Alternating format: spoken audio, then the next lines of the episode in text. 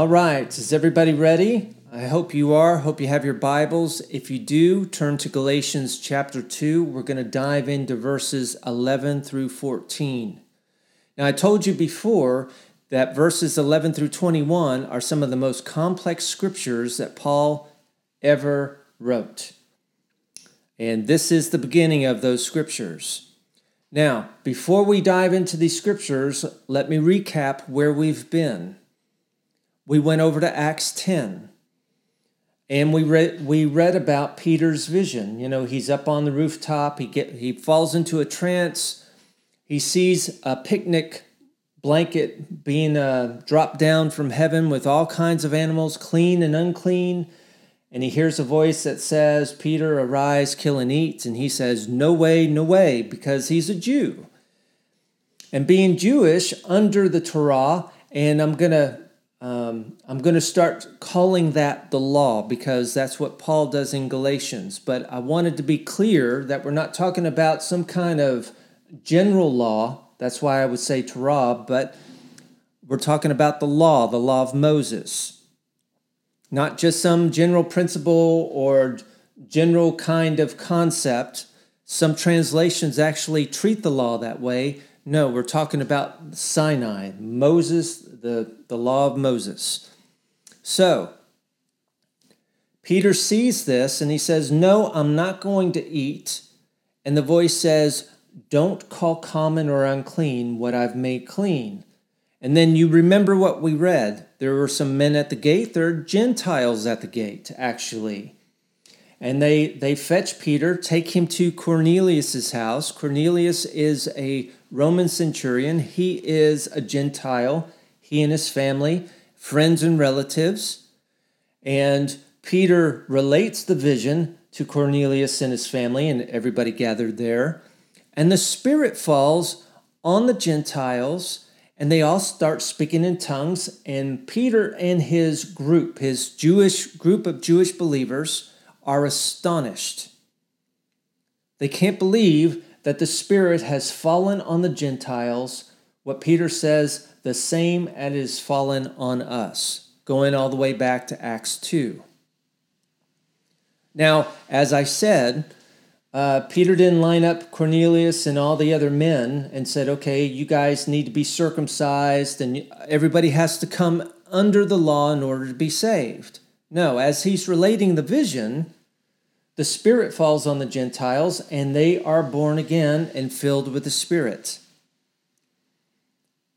So that's the background that we have. Um, if you want to read further on, I, I think I, I, talked about Acts 11 1 through 3, where Peter goes back to Jerusalem, and there are some Jewish believers who basically kind of uh, they they say, "What? You sat down with uncircumcised men, and you ate with them?" Because what does what did we hear before in Acts 10?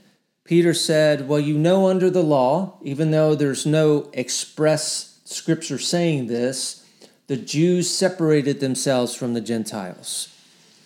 Why? Because the Gentiles were considered to be unclean. And then you go back to the message that we preached, and that was the point of the vision in Acts 10. So now that lands us in verse 11. 11 through 14. Now, what I want to do is I want to go ahead and read these scriptures, and then we're going to go back and we're going to dig into them so we understand what Paul is relating here. So I'm reading from the ESV. Verse 11 says, But when Cephas came to Antioch, I opposed him to his face because he stood condemned. For before certain men came from James, he was eating with the Gentiles. But when they came but when they came, he drew back and separated himself, fearing the circumcision party. And the rest of the Jews acted hypocritically along with him, so that even Barnabas was led astray by their hypocrisy. But when I saw that their conduct was not in step with the truth of the gospel, I said to Cephas before them all, If you, though a Jew, live like a Gentile and not like a Jew, how can you force the Gentiles to live like Jews. Now, verses 11 through 14 are the big issue that Paul sets up. What you're going to find is in the book of Galatians, from Galatians 2, verse 15, all the way to the end of chapter 4, Paul is going to address these scriptures. He's going to expound on this situation in light of the mystery of Christ. And that's why it's so important that we get it down and we understand what's going on here. So let's go back up to verse 11. Paul writes, But when Cephas, Cephas is Peter, came to Antioch. Now that's important because Antioch was a church that was known to have both Jews, believing Jews, and believing Gentiles in it. And they were all equal. They were all, quote, what Paul terms as free. So Paul says, when Cephas, Peter, comes to Antioch, I opposed him to his face because he stood condemned. Now, why in the world did he stand condemned? Paul tells us in verse 12 you see that word for? Well, he explains then. He says, For before certain men came from James, he was eating with the Gentiles. Now, let's stop there a minute and we go back to Acts 10 and we understand the context now. Peter has the vision. The uh, he's taken over to Cornelius's house, and what? The Spirit falls, and Peter understands that the gospel has been spread to all flesh now, not just Jewish flesh, but all flesh. The Gentiles have been brought in. And then you go back to the vision and you understand what Lord, the Lord was saying to Peter. There's not clean and unclean anymore. He said, Don't call unclean what I've made clean. And those are now the Gentiles. They can come into the gospel.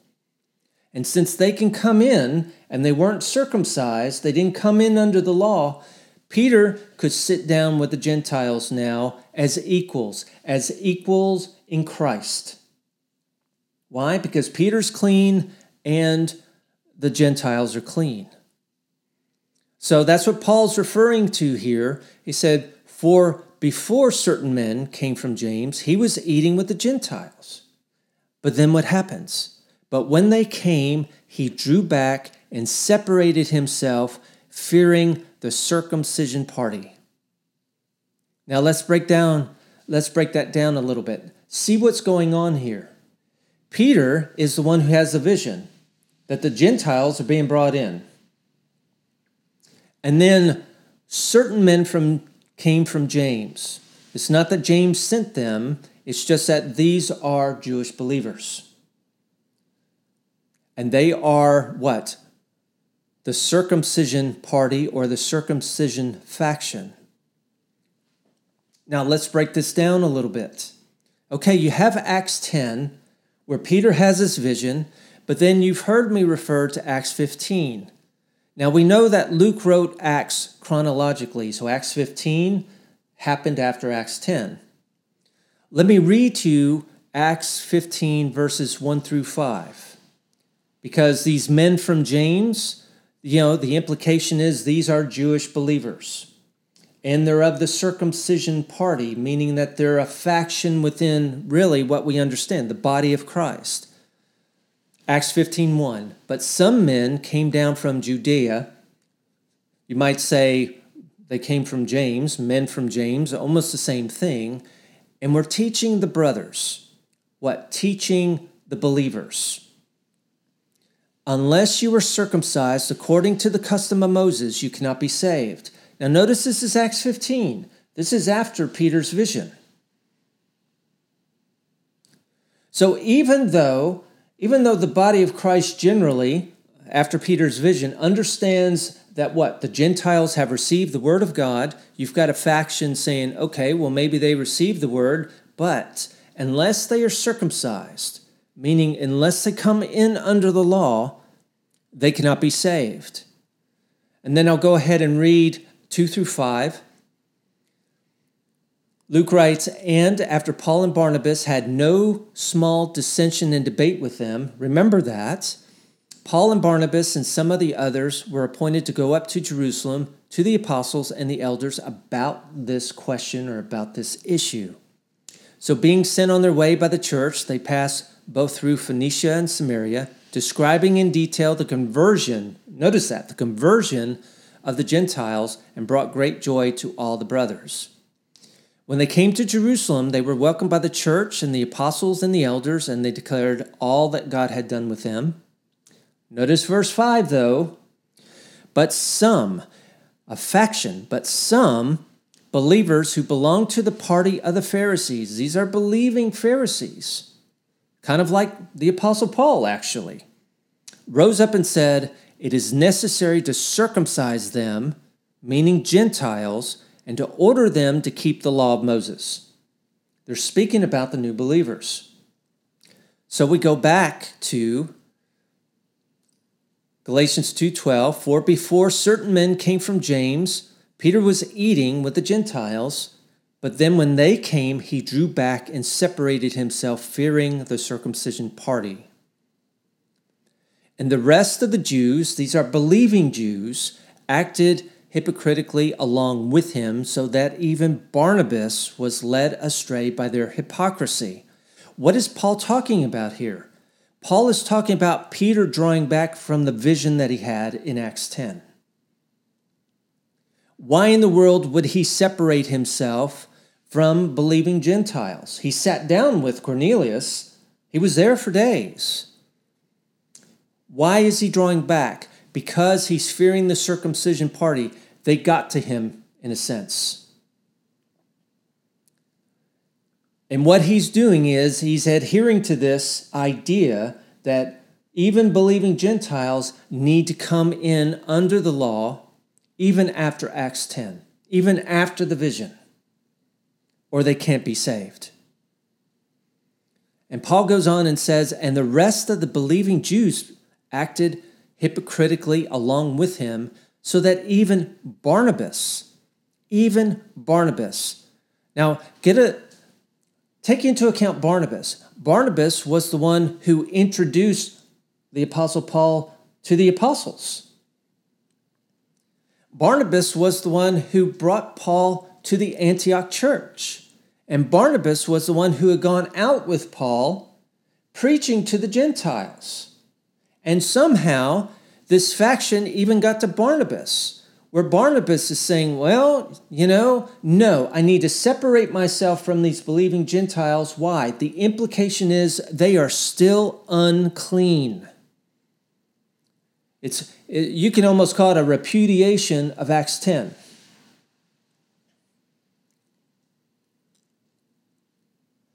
So, we come to 14. And Paul writes this But when I saw that their conduct, was not in step with the truth of the gospel. Go back to the Greek said their conduct wasn't straight with the truth of the gospel. I said to Cephas before them all. Now, take in take in the scene. Paul's not doing any backroom dealing. He is not saying, "Hey Peter, you know, let's go let's go talk about this in private. No. He chews him out in front of everybody. Now notice who he's chewing out. Peter was an apostle of the lamb a, a so-called pillar what paul says in jerusalem. Remember this is the guy who walked on water he was there at the crucifixion. Well, he denied the Lord three times, but the Lord what? The Lord brought him back into the fold after the resurrection. This is the man who stood up at Pentecost and explained all of Israel what was going on, that God had poured out his spirit. I mean, Peter was the guy. And Paul has no problem, him being the lone wolf, of going up and chewing him out in front of them all, and he says this If you, though a Jew, live like a Gentile and not like a Jew, how can you force the Gentiles to live like Jews? What's Paul saying? He's going back, he's going back actually to the vision. I mean, I'm sure that Paul was aware of the vision, and even if not, he was aware of Peter's conduct as a result of the vision. He says, If you, though a Jew, live like a Gentile, meaning this, the law's over for you. Your identity now is in Christ Jesus. It's not in the law, it's in Christ Jesus. You're living like a Gentile. You're sitting down with those who also have believing faith, the Gentiles, who have not been circumcised, who have not come in under the law. And Paul says, if you live like that, how can you force the Gentiles to live like Jews? How can you force the believing Gentiles to come in under the law? That is what Paul is saying.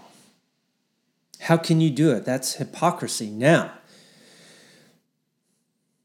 let me read to you. We've already gone over this, but I want you to, to have a little bit more context, context of where Paul's coming from. Galatians 2 4. Paul writes, Yet because of false brothers secretly brought in, remember this, who slipped in to spy out our freedom that we have in Christ Jesus. Those are uh, people like the men from James going up to the church in Antioch and spying out the freedom of, of believing Jews and believing Gentiles sitting down together as one family in Christ Jesus.